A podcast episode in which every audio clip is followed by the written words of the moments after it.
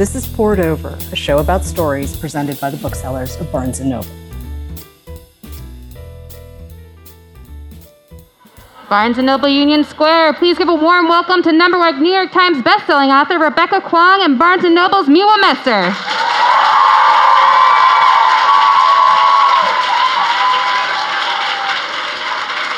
Hello again. It's very nice to see all of you guys. This is really exciting. So, a couple of things. Just a reminder we're taping for Poured Over. Okay, so video, audio, all of that good stuff. If you gave us a question, guess what I have in my hand? I'm also not that person that holds questions until the end. I like to work them in as we go. So just know that this is maybe not the kind of book event you've always been to. And granted, I am holding a very big research document in my hand because I'm a fan. But we are going to get everything in, I promise you, okay? I'm just telling you now. I'm Miwa Messer. I'm the producer and host of Poured Over, and Rebecca Kuang is one of my favorite, favorite people on the planet. And I get to hang out with her and you for this live taping of the show, live from Barnes & Noble Union Square. Thank you guys, as always, for letting me take over the store. So, the nebula is now yours for Babel. And some of you guys might remember that Babel was also Barnes & Noble's speculative book of the year last year, speculative fiction book of the year. And I'm going to take a minute and remind those of you who might not know this that actually the Poppy War was a Barnes & Noble Discover Great New Writers pick when I was running the program a really long time ago. So, I think it's safe to say that we've thought pretty highly of Rebecca for quite a while. So we're delighted you guys are along for the ride with us. But you know, Yellowface, it's your shortest novel, has the smallest cast. I think for some folks it might be slightly unexpected what happens in this book. Not all of us, but some of us. And the LA Times calls it a quantum leap straight into the zeitgeist, which I thought was kind of fun. But I want to talk about where this book came from, because I happen to have been waiting for this book for quite some time. you may not have known that, but maybe I've been waiting for it for a minute. So, you want to tell folks what it's about? Yeah, well, first of all, I just want to say I'm so happy to be back at this store with all of you. And I'm really excited to be chatting with you again, Miwa, because the last time we taped this podcast for Babel, Babel, I was in Venice where I managed to catch COVID oh. and I was delirious and taking meetings from this hot, stuffy little Airbnb. And I had no idea what I was saying. And I remember several times I tripped up and was like, I don't know where I'm going. Can I repeat that answer? And now we're live and I can't do that, but fortunately I'm lucid today and I don't have COVID. You know, we can fix a lot of things in edits. Hopefully we won't have to because I, I yeah. can hold a thought for longer than 10 seconds this time. But Yellowface, if there's anybody here who doesn't know what it's about, is my ridiculous, absurdist satire about the publishing industry. And now, so something I'm about to say happens in the first chapter, so it's not a spoiler, but it's about two writers frenemies. They're not quite best friends. They're not quite rivals either. One is named June. She's white. And the other is called Athena. She is Chinese American. And one night, June and Athena are hanging out, and Athena dies in a freak pancake eating contest by choking. And that really sets the tone for the rest of the novel. It's full of absurdist things like eating a pandan pancake and having it lodged in your throat, and then you can't breathe anymore, and, and you die. And Athena's always been a bit more successful than June. June's writing career hasn't really taken off. She's quite resentful and frustrated because of this, so she steals Athena's unpublished manuscript about Chinese laborers on the front during World War I and submits it under her own name, and after it comes out, passes herself off as vaguely ethnic, maybe Chinese American. We don't really know, but you're racist for asking.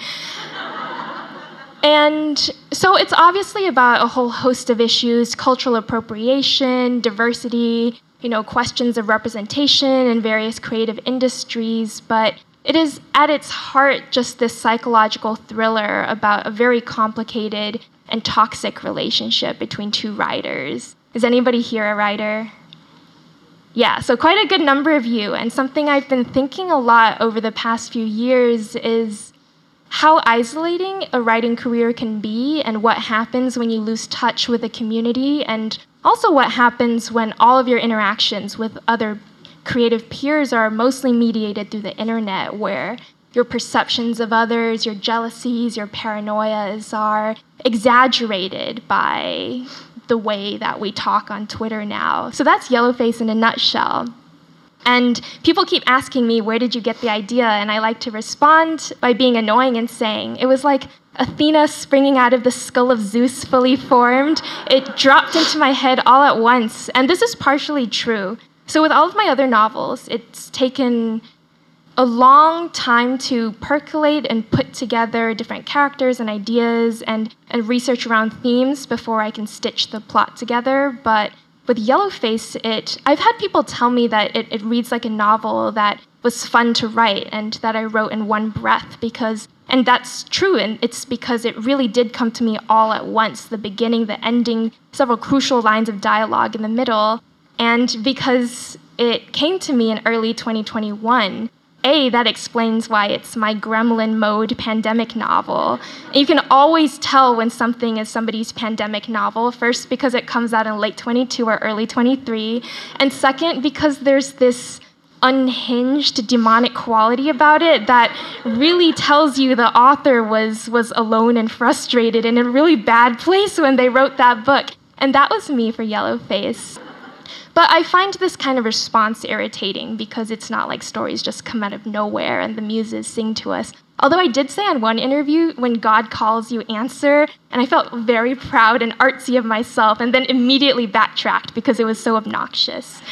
Um, but, you know, looking back, it's quite obvious what questions were percolating in my head to generate this plot, and it's all the conversations in publishing, and starting in late 2020. So, what happened in the US in late 2020 was first George Floyd was murdered, and there were protests all over the country. And what started as conversations specifically about police brutality and anti blackness then morphed into broader conversations about representation and diversity across all sorts of industries. And you know, several months after that, publishing started having its own watershed moment of of asking whose voices are being uplifted, in what ways is the industry treating its writers that are already on its lists, who's not getting through the door, who's not getting opportunities. And I remember at the time there were all these initiatives being announced, all these promises being made.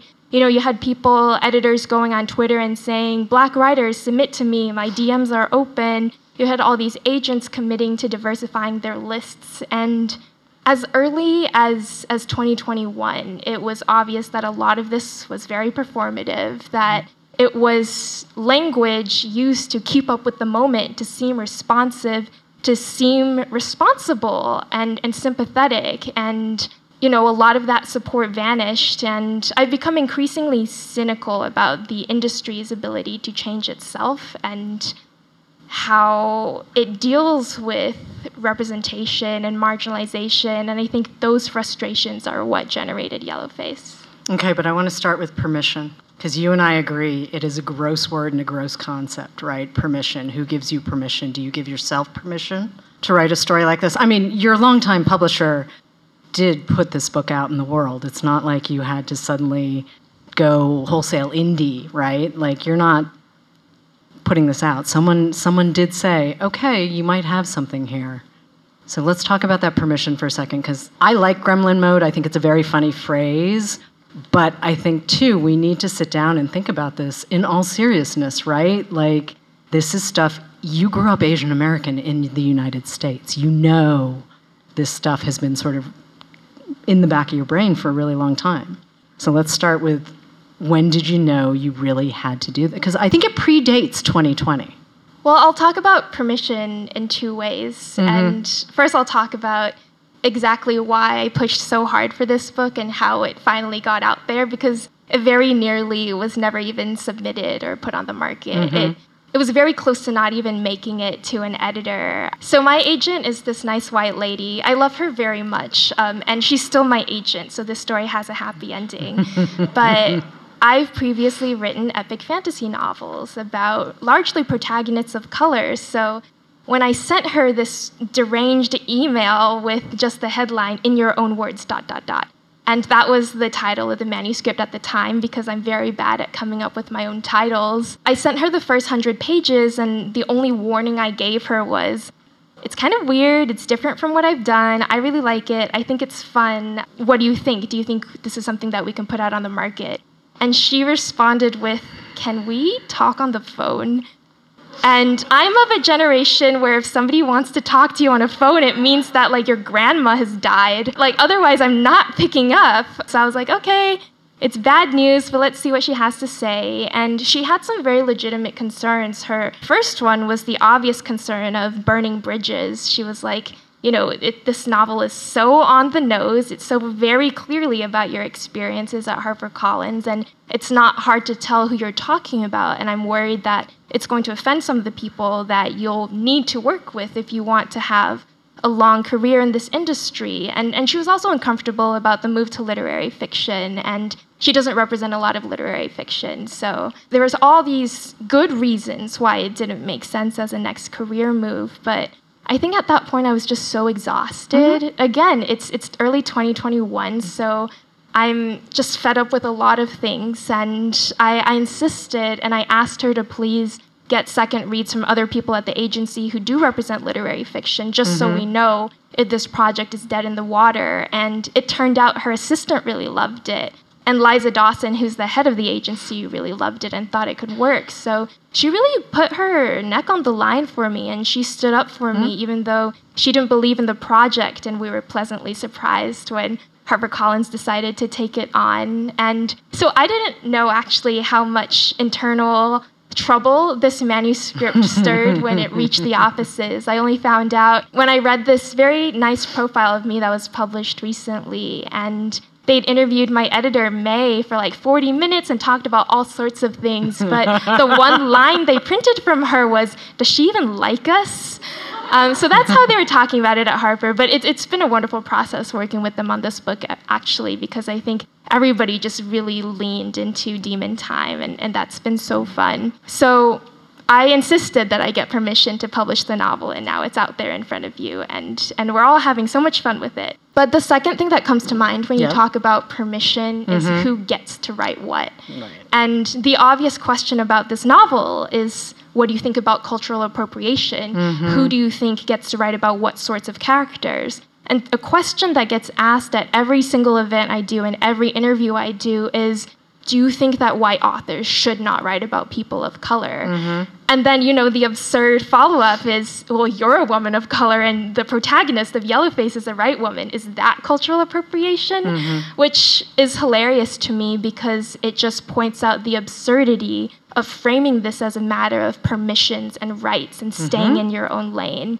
And I think after a lot of of scandals and controversy over several novels that perhaps should not have made their way out into the world. There's been a lot of floating dialogue about staying in your own lane, writing things that are authentic, true to your experience, and avoiding cultural appropriation. And I mean, I, I get where all of this is coming from. It's coming from a place of, well, first, just exhaustion with seeing yourself badly represented, seeing stereotypes replicated in ways that are not critical or, or d- don't even attempt to subvert harmful perceptions of various groups, but I'm also deeply suspicious with the basic claim that anybody should be restricted about writing about something else on the basis of their race. Because, first of all, that's just one very small facet of a complicated identity.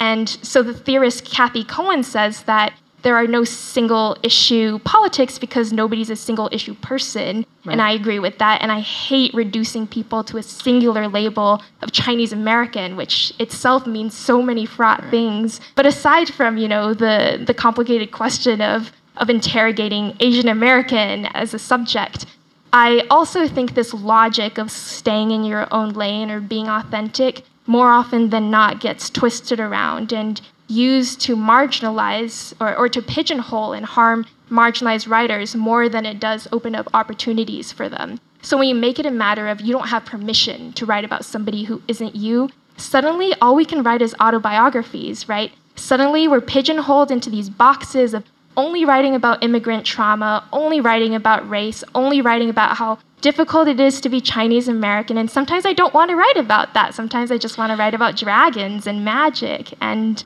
so when we make it about storytelling reduced to a singular facet of your identity, we, you know, we don't look at people as complex storytellers with the ability to imagine outside of your own perspectives, to step into somebody else's shoes, to attempt something creative. We make it all about this very shoddy, basic form of identity politics that I find incredibly restricting. So yeah. I don't truck with that version of permission. No, I get it. I get it. Alexander Chee actually has a really good line. I'm going to steal it. I, he's an old pal, and I'm going to steal a line from him, which is, "Why do you want to tell this story?" Right? Like, why do you want to step into that particular community? Why do you want to step into that particular person's? What are you gaining, and what does the story gain? Right? And I think that's a really legitimate way. I did some math this morning, and my book selling career is a little bit older than Rebecca. So I've been in a position of seeing these waves, right? Like, this is, for a lot of you guys, I'm looking at them like, for a lot of you guys,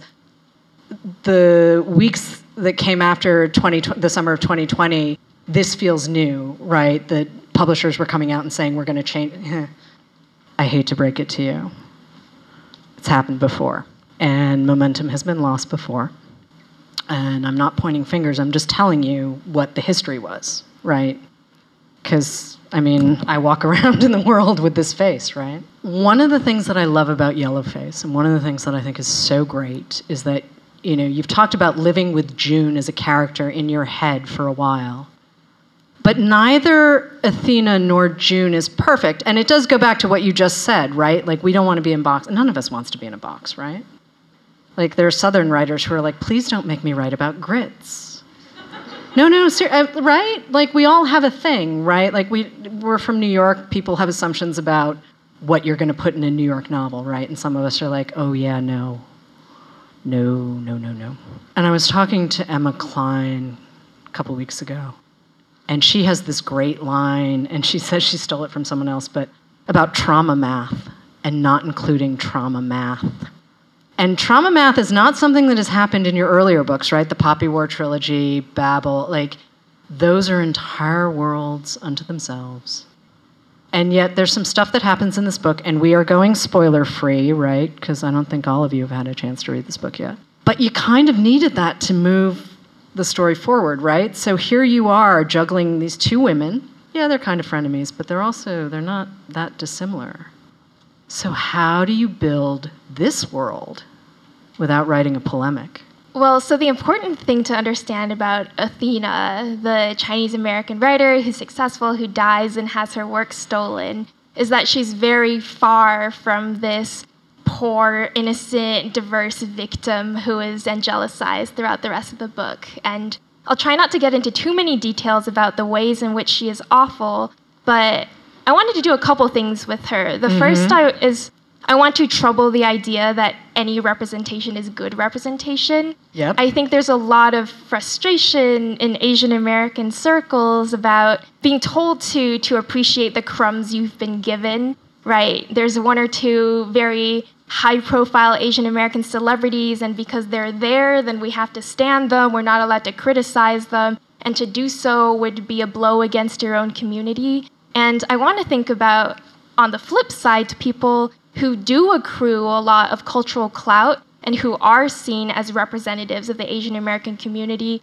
and are in these positions of great responsibility and act almost as cultural brokers. Part of the reason why they are in that position of massive influence is because white tastemakers view them as people who can explain Asians to them. Mm-hmm. And Athena occupies this spot, and she's very happy with it. She's happy with being the only Asian American in the room. She's happy with being a token. And this, in turn, has made her, rather than happy to send the ladder back down right. and, and help her peers, it's made her jealous and paranoid and very antagonistic, especially to younger Asian American writers who are trying to come up and ask her for guidance. She hates that because mm-hmm. the moment somebody else is there in the room getting those same opportunities, she's not special anymore. And we see this in the community all the time, and it's not specific to Asian Americans either. And I want to think about what bad representation looks mm-hmm. like. And I want to ask questions about how we can do more for ourselves as a community, what solidarity and mutual support looks like, rather than viewing anybody else's success as a sign that your own window is closing. Because I think mm. that's a mindset not just prevalent in marginalized communities, mm. but in every creative industry. And the second thing I want to do with Athena, and this is where I have to mince around a spoiler, is I do want to disambiguate the idea of stealing somebody else's life experience for your own work from the question of race. So when June is stealing Athena's manuscript, it's easy to reach for the argument that that was racist because June is white and Athena is Asian. But then Athena turns around and does very similar things to to all sorts of other people, and then it's a question of well was that racist? And if it's not racist was what is it? Do we still think it's unethical? Where do we draw the boundaries between what you can take from somebody else's life experience and use in your own work? And in a lot of respects athena is just as bad as june. But because she's asian it's it's easy to say that what she does is okay.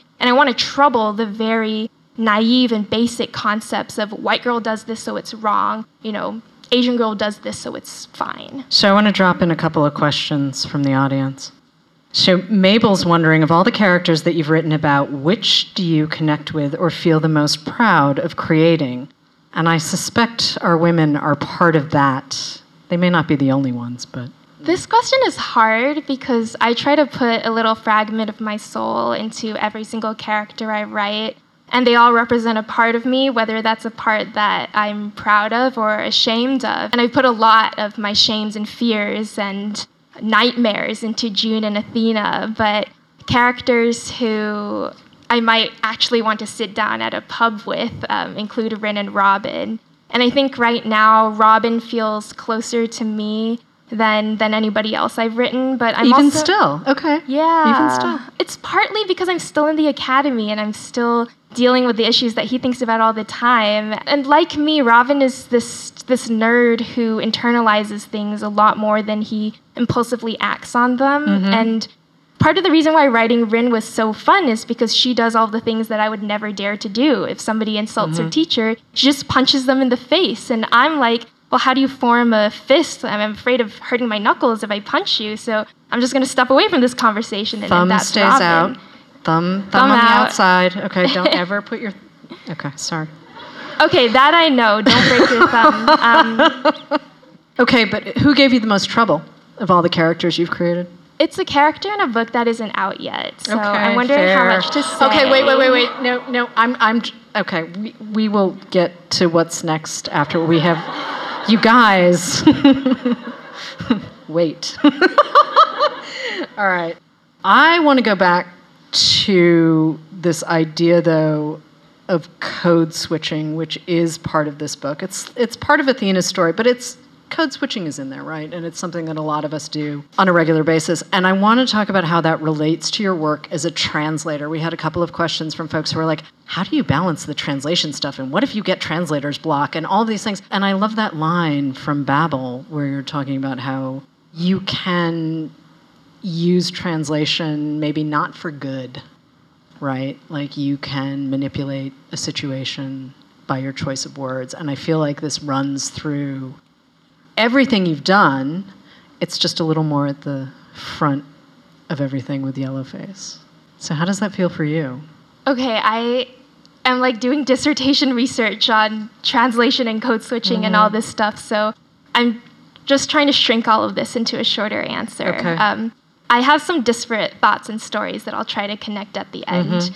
And the first is I have a very adaptable English accent because I learned English as a second language and now it's become my first language and I'm more comfortable in it than Chinese, but the, the way I speak tends to mirror the the accent of people around me. So when I go to the UK, I don't speak the way an American pretending to have a British accent speaks because I find that deeply obnoxious. But if it's a word that I don't normally use and I hear it a lot in a seminar, like leisure, my fiance really likes to make fun of me for for saying leisure instead of leisure. And so part of this is when I'm in the South, I grew up in Texas, I speak in quite a pronounced Southern accent because I went to high school in Dallas and I say y'all a lot. And there's y'all this, is a good word. Y'all's it's a great word. It's useful. Um, and you know, there's this drawl, and I picked it up in elementary school, and my immigrant parents thought this was so hilarious that their dinner party trick, you know, because they were the sort of Chinese American parents who'd have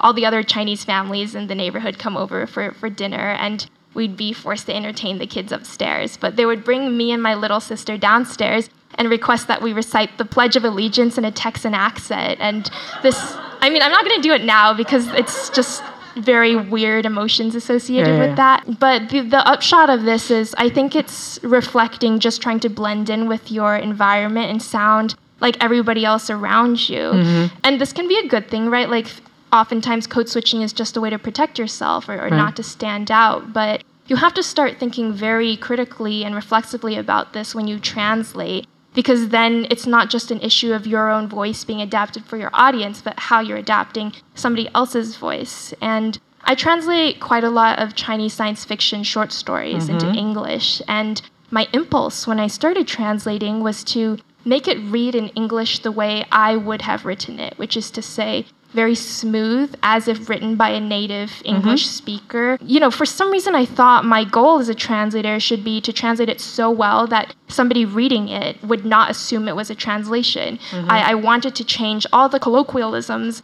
the slang, the metaphors, etc., to things that would be readily accessible to an Anglophone audience. And this is coming from a theory of the invisible translator, you know, the mm-hmm. translator who does their job so well that the switch between languages feels seamless now, the problem with that is that you then smooth over a lot of the very interesting things about Chinese that then get lost in translation and the reader never knows about. And there are all these theories of translation that argue rather you should translate in a way that makes it very obvious what the source language was and mm-hmm. doesn't elide those tricky moments, but stretches English and is willing to add to your repertoire of how you're composing sentence to make it clear to the reader what was going on in the original. And there are arguments that this is more faithful, more authentic to the original text. Mm-hmm. And obviously, that's a difficult balance as well because you don't want to write something that feels so clunky that the reader assumes the original writer was, mm-hmm. was just not very good at prose.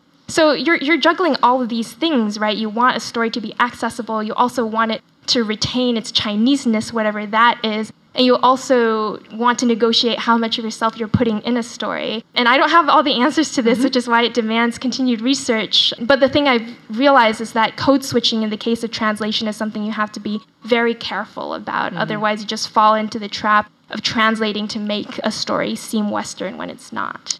Do you feel like you're still translating yourself for an audience now that Yellowface is out in the world? This is a really different book for you. This is a loaded question because Sorry. it's also about authorial intent and mm-hmm. reader interpretation, mm-hmm. and I will get to that.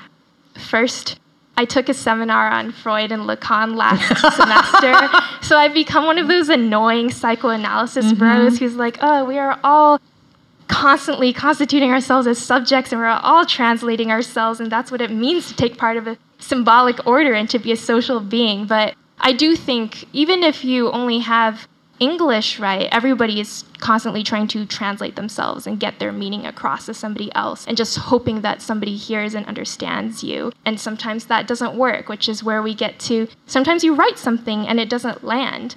I remember when Babel was coming out, I don't look at reviews. Sometimes reviews find their way to me and I get irritated about it. But people were taking these ridiculous things away from Babel that I never intended or thought I had made clear the opposite in the text. And, and at first I was very frustrated by this, but then I realized a better strategy to deal with readers interpreting your work in ways you didn't intend is to pretend that you're dead.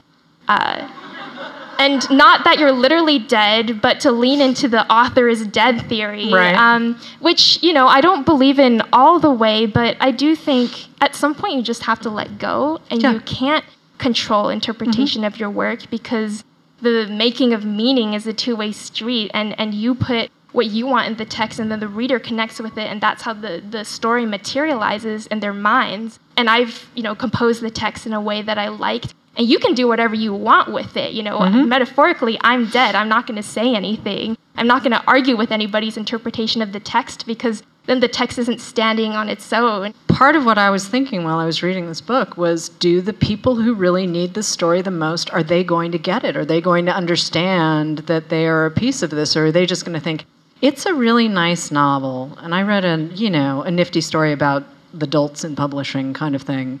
You know, I just I, I wonder sometimes we put all of this work out into the world, and I'm like, eh, it feels like it flies over some people's heads sometimes. Yeah, but they've still spent the thirty dollars, so I'm like true, crying okay. my way to the bank. Um, I actually I've thought about this a lot. Yep. I used to worry a lot that theories of the transformative power of literature were overblown. And I'd have all these conversations with one of my good friends, and I'd say, you know, it, it doesn't feel like the people whose minds need to be changed by our work are ever going to pick up our work. And if they do, how are they going mm. to interpret it? And it doesn't, you know, we've been telling stories for centuries and the world is where it is. So what is the point? It feels like just preaching to the choir. And he said, you know, that's fine. Sometimes you have to rev up your congregation. Mm-hmm. So I've shifted my attitude towards writing in the past few years from thinking that I can magically change the world or get through to people who fundamentally disagree with me on, on everything. Mm-hmm. And I think more about the very modest goal of just articulating how I'm feeling and hoping that that helps somebody else understand how they're feeling. And it's a shared experience between people who are going through some of the some very painful things together and that might be enough just to know that you're not alone and somebody else mm-hmm. feels this way too. We have a really interesting question from the audience and i'm going to say thank you whoever wrote this. How do you feel about white people at your events including this one? Is there a way for white folks and other people in privileged positions to engage with your work ethically? The ethically is a really interesting word choice. Pay full price and tell your friends to buy the book too. Okay again, I just, I mean, very basic forms of identity politics, right? Like, if you're a white person, then you should not be in this audience. You should not read this book. You should not talk about it. You should not write about characters of color. Nobody has patience for that. Nobody has time for that, right? The only way we move past whatever cultural moment we're in is if we're all talking to each other. Mm-hmm. So please feel welcome in this space. Do buy the book, though. You may have noticed a theme. So, as a woman of color in a white male dominated genre, fantasy, I don't know if lit fic is dominated by white men, but if you want to have that conversation with me later, we can. How do you center your perspective? Do you have advice for writers of color who want to do the same? I guess the first thing would be don't feel pressure to use your initials on the cover of your novels.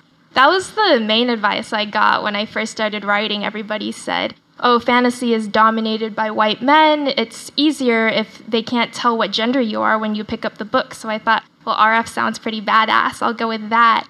And I never thought I was really fooling anybody. It's quite obvious who I am. I'm very visible on the internet, and they print the author photo on the book. So, you know, it's, it's not like a surprise. And I didn't really think I was getting away with much until uh, this event I did a few months ago in Ohio and this very sweet white lady came up to me and, and had not read any of my work. She saw the books, she saw R.F. Kuang, and then she looked at me and she said, You're not R.F. Kuang. And I said, um, No, I, I am. And she said, No, that's a man's name, RF. You can't be RF Kuang. And I was like, Oh, oh my God. I fooled someone. And then her, her friend, this other very sweet white lady, came up next to her and she said, look at her. Does she look like an RF Kuang? And her friend, I can she's like the lady in that meme with the triangles. I can see her trying to work through all the attendant issues of racialization and gender and whatever's going on here. And she's just like, well, if she says she is, maybe she is. But I don't think she ever quite believed me. On a more serious note, I feel incredibly lucky in that there were en- enough examples of people who look like me in the genre that when I was getting into fantasy, I didn't feel like I was at a significant disadvantage. And when I look back, it's remarkable because you can count those first movers on one hand. So it was because Ken Liu published The Grace of Kings mm-hmm. in a, few years before the Poppy War came out or was even drafted that I I thought it was even possible for a Chinese American author to publish a fantasy novel with a big five publisher. And then shortly before the Poppy War came out, Fonda Lee's Jade City came out, which is wonderful. And just having Fonda and Ken were enough. having seen them succeed, mm-hmm. knowing people liked their books, knowing that they were being read and being supported, made me feel like I could do it. And people toss around the term like we're in a golden age of diverse sci fi fantasy a lot. I think that's a little preemptive because you look at the numbers and, you know, it's a stretch to say golden age, but it is this cool incipient period where there are just enough first movers in this genre mm-hmm. that you have somebody else to turn to and look as an example and inspire you. So that's how I've gotten through, even though, you know, looking back, it was just those two. And if they hadn't been there, I don't know if I mm. even would have started writing. There's more progress than there's been. And sometimes progress is what you have. And uh, it's not perfect. But lots of folks too, and you and I have sort of talked about this in the past because each, like Poppy War sort of went hand in hand with your undergrad work, and Babel went more with your grad work, and certainly Yellowface is just your life. How do you balance academia? I mean, you're getting a PhD, and this is your fifth book. I mean, you are allowed to slow down, you know. But seriously, how do you how do you balance the two? I am slowing down, and I have to slow down now because PhD work is getting harder, and I'm also teaching now, and okay. I wasn't teaching before teaching takes a lot of time. Mm-hmm. office hours grading preparing for lecture. So i find it tougher now to draft during the semester than mm-hmm. than it was when i was just taking classes. And i was going to have a fantasy novel come out next year and we pushed it to 2025 for a bunch of reasons. It's called Katabasis. I hope we have a moment to talk about it. But next year i'm studying and hopefully passing my qualifying exams and that means mastery over around 180 texts, and mm-hmm. I'm also getting married next June. Congratulations. Thank you. And like frankly, I want time to enjoy my honeymoon and not be on tour and, yeah, please. and not look at my phone for weeks. Mm-hmm. I think it's also important to recharge. I have to become a different person to write every new project and if you're just spinning the wheels doing the same work and constantly in the publishing grind, then you're not having that time off to absorb life experiences, absorb stories, think about new new ideas, and I'm looking forward to that time to become a different author who's worthy of mm-hmm. publishing the work that comes next. But Katabasis is almost done, and it is coming out in 2025. And I promise we're coming back to it. I promise, I promise, I promise we're coming back to Katabasis. But you guys had a lot of questions, and I'm sharing the stage with you. So, okay, as an Asian American who did not do the consulting, accounting, science thing. My parents were thrilled. Oh, someday I'll tell that story. Did you face any difficulties from your family as an Asian American pursuing a writing career? Did they want you to have a more, quote, traditional career in STEM? Well, I'm still trying to become a professor, so yeah, they have that to hold on to. I have actually always been so supported by my parents and especially by my father. We're very mm-hmm. close and his whole thing is that he went to college to study physics and then did his graduate work in physics in the States and has always been a STEM person and mm-hmm. was very disappointed when I turned out to be quite bad at math. Um, but he's had this lifelong love of literature and history, and when he was in college, he begged them to let him change majors, but because the way he tested in was by getting a very high score on on the math and physics and science exam, you know, they didn't let him outside of his department. So I think there's a part of him that that feels like his unrealized dreams are coming true through me, which, you know, has nothing to do with immigrant trauma and therapy and all sorts of weird family issues. So so that's been wonderful and he's never tried to push mm-hmm. me towards medicine or law. My mother on the other hand likes to visit and remind me that it's never too late to become a computer science major and oh. you know she's just living in her own yeah, reality. I, I love her very much. Yeah. We have a question about footnotes from Babel, but I want to own up to the fact that I bought three books based on your annotation at the end of Yellowface. So in your B&N edition, there is a really, really useful annotated bibliography. And so, and I had to write them down because I actually, I'm pretty well read in Asian America, and I had not heard of these, so I bought them. In New York Before Chinatown, Immigrant Acts, and Double Agency. So that's me pointing you to the end of it before I go to someone's question about footnotes in Babel. What was your thought process behind the footnotes in Babel? I thought at first that they were based solely on historical facts before realizing that some of the footnotes were alternate history. Was this done on purpose?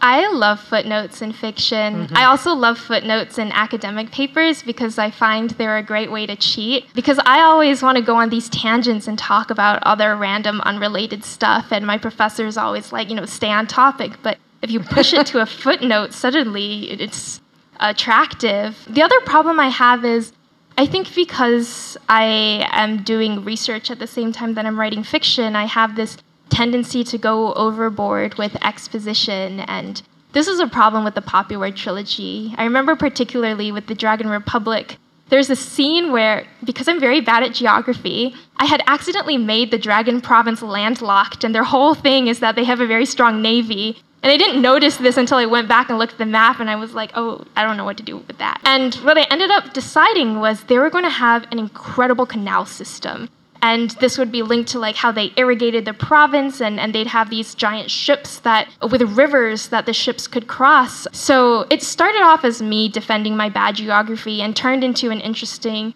research project into irrigation, irrigation systems and canals during the song dynasty and i wrote pages and pages of this. And david my editor just highlighted it all and was like nobody cares. Um, so we had to take it out and there's only like a couple paragraphs in there now but the nice thing about Babel is that it just all went into the footnotes, so nobody could edit me based on pacing anymore. But there's something else going on mm-hmm. in Babel, and it's not just that I like to throw information at you and I don't like to be edited. I love the idea of the voice of the footnotes acting as a second narrator mm-hmm. because mm-hmm. the interesting thing about a lot of Victorian fiction is it doesn't hew to the consistent POV that we're used to in contemporary fiction, where you know, it's either limited third, you're in some person's head the entire time, you don't have information that other characters have, or like close first person, etc. The narrator of a lot of Victorian fiction, I mean, Dickens does this a lot, he jumps between people's heads. You get multiple perspectives on a single scene, and, and that's just not very common anymore. Right. I don't know why. But I played with that second voice by putting somebody in the footnotes who's situated differently in, in space and time mm-hmm. from Robin, the main character. Because Robin is very naive, and he starts the book with a very skewed perspective on the world, and it's widening near the end. But there's a lot of things he doesn't know. For instance, he's a raging misogynist, not out of aggression or hatred towards women, but he just doesn't really care for them or understand them. Right. So there's a lot about the discrimination that women faced in the 1830s that Robin just doesn't have access to and, right. and isn't trying to get. But you have this pretty feminine voice of the footnotes who's always there offering a secondary perspective to what Robin thinks. And I like to think of her as somebody writing um, about 100 years later, somebody who is doing that arcane history, looking back and explaining what Robin's missed out on and offering some some gentle counter arguments and mm-hmm. you know having that conflicting perspective is really fun for me and it also sets up this audience question really well. Within Babel, you're clearly playing with slippages across languages, areas in which the gap between things is more interesting than the two subjects themselves. Are there other forms of the slippages or losses in translation that interest you besides language itself? Might this manifest in explorations with medium, form, etc.? What other gaps are you thinking about? Did my professor write this? Like, I feel like I'm like does anyone want to own that question? right now. There we go. Hello. Okay. Okay, I love the question of slippage. I guess one form of translation I'm thinking a lot about right now is the translation from text to the screen because everybody likes to ask me what's happening with various adaptations and I'm not allowed to say, and there's also a writer's strike going on. Good for them. So we're not allowed to announce very much. And I have been asked so many questions in meetings. You know, what do you want in an adaptation? Do you need something to be very faithful to every beat of the story? How would you feel if we changed certain things? There's so many questions about how possibly to adapt Babel, especially to the screen, because it's not a book that immediately makes sense as an adaptation. I actually, in a lot of meetings I took, the first question I would ask the producer was, why on earth do you want to adapt this? It's unadaptable. Why do you think it makes a good story? And and I really picked somebody based on their answer.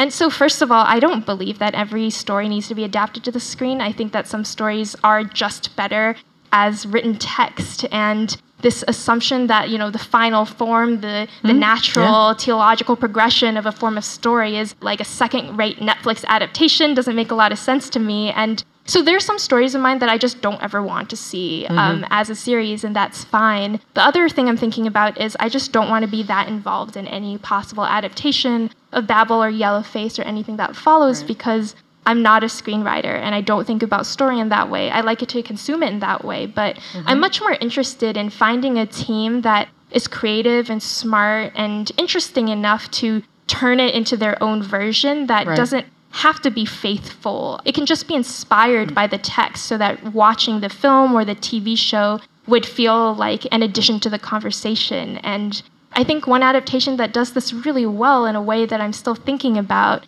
is The Green Knight that came out in 2021 because I read the translation of the Old English poem before we saw it, and they're two very different stories, but they act like mirror halves, and it's so smart. And that's not an adaptation you can do if all you're thinking about is translating key moments of the text into like fan service gifs for people to share on Tumblr. So I want people to think more about untranslatability and thinking of the, that leap not as slippage, but as a moment of productivity and something that frees you rather than mm-hmm. shackles mm. you to the text. Okay, before we get back to Katabasis, because I promised, please help settle this debate. When you read, do you prefer to keep your books clean and pristine, or do you do it my way, which is to destroy everything?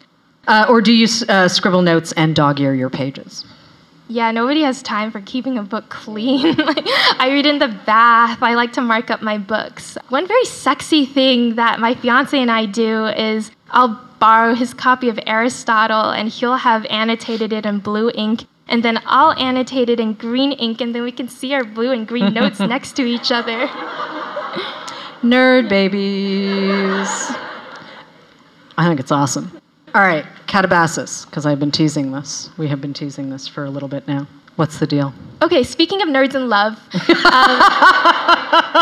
Katabasis, well, the, the very basic premise is two magicians who are PhD students studying magic who journey to hell to rescue the soul of their dead advisor who died in a freak magical accident so that he can come back and write them recommendation letters so that they can get jobs on the right? vanishingly uh, small opportunity to you know magical tenure track economy so on the face of it it's this fun playful satire of the academy and it's just really leaning into the statement doing a phd is hell. But as i started writing it i realized that it was really about abuse within the academy. I'm really interested in the teacher student relationship and the advantage that people in positions of power especially in phd programs where one person can destroy your entire career ruin your life if you don't please them at every turn and I'm interested in what those sins look like and how they would be punished in hell. The other thing I'm thinking about is logic paradoxes and especially mm-hmm. paradoxes of rational choice and there are all these paradoxes about how you can make a series of decisions that seem like you're making yourself better off with each stage but end up in a worse position, which again is a good metaphor for deciding to do a PhD. And the fun thing about this is that this is the first book I've written that isn't within one of my academic subfields. I don't do philosophy or logic. Uh, my fiance does, which means that I'm always the most popular person at MIT department parties because I go around asking people, Will you explain Frege to me? And the people who are studying Frege are like, Oh my God, you want me to tell you? Sit down, I'll tell you everything. So it feels like this really fun collaboration between me and my fiance, and I'm learning what he's learning and thinking in the, the ways that he views the world. So it really is my first romance novel. Although, to be very clear, it doesn't hit a lot of the tropes that you expect from the romance genre, so let's not call it that. But it's the first novel that's written primarily out of love. And on that note, I would love to have all of you get your books signed. But before we do that, a couple of things. If you have not, it's AAPI month, right? It's our month. If you have not read Homeland Elegies by Ayad Akhtar, I'm going to say you might if Yellowface is your thing and you tear through it in two nights, which you will. Who Needs Dinner, Who Needs to Do the Dishes, just read the book. Homeland Elegies by Ayad Akhtar, who also has a Pulitzer for the play Disgraced. You have heard his name before. And also Disorientation by Elaine Hsieh Chou. Because if Yellowface is your thing, you are going to need something until 2025. Is that what you say? Okay, I'm just looking out for my people, okay? I'm just looking out for you so you have more stuff to read. Anyway, Rebecca, thank you so much Thank for joining you. us. This is so I'm fun. always really happy to see you. This was great. Thank you for listening. Poured Over is a Barnes & Noble production. To help other readers find us, please rate and review the show wherever you listen to podcasts.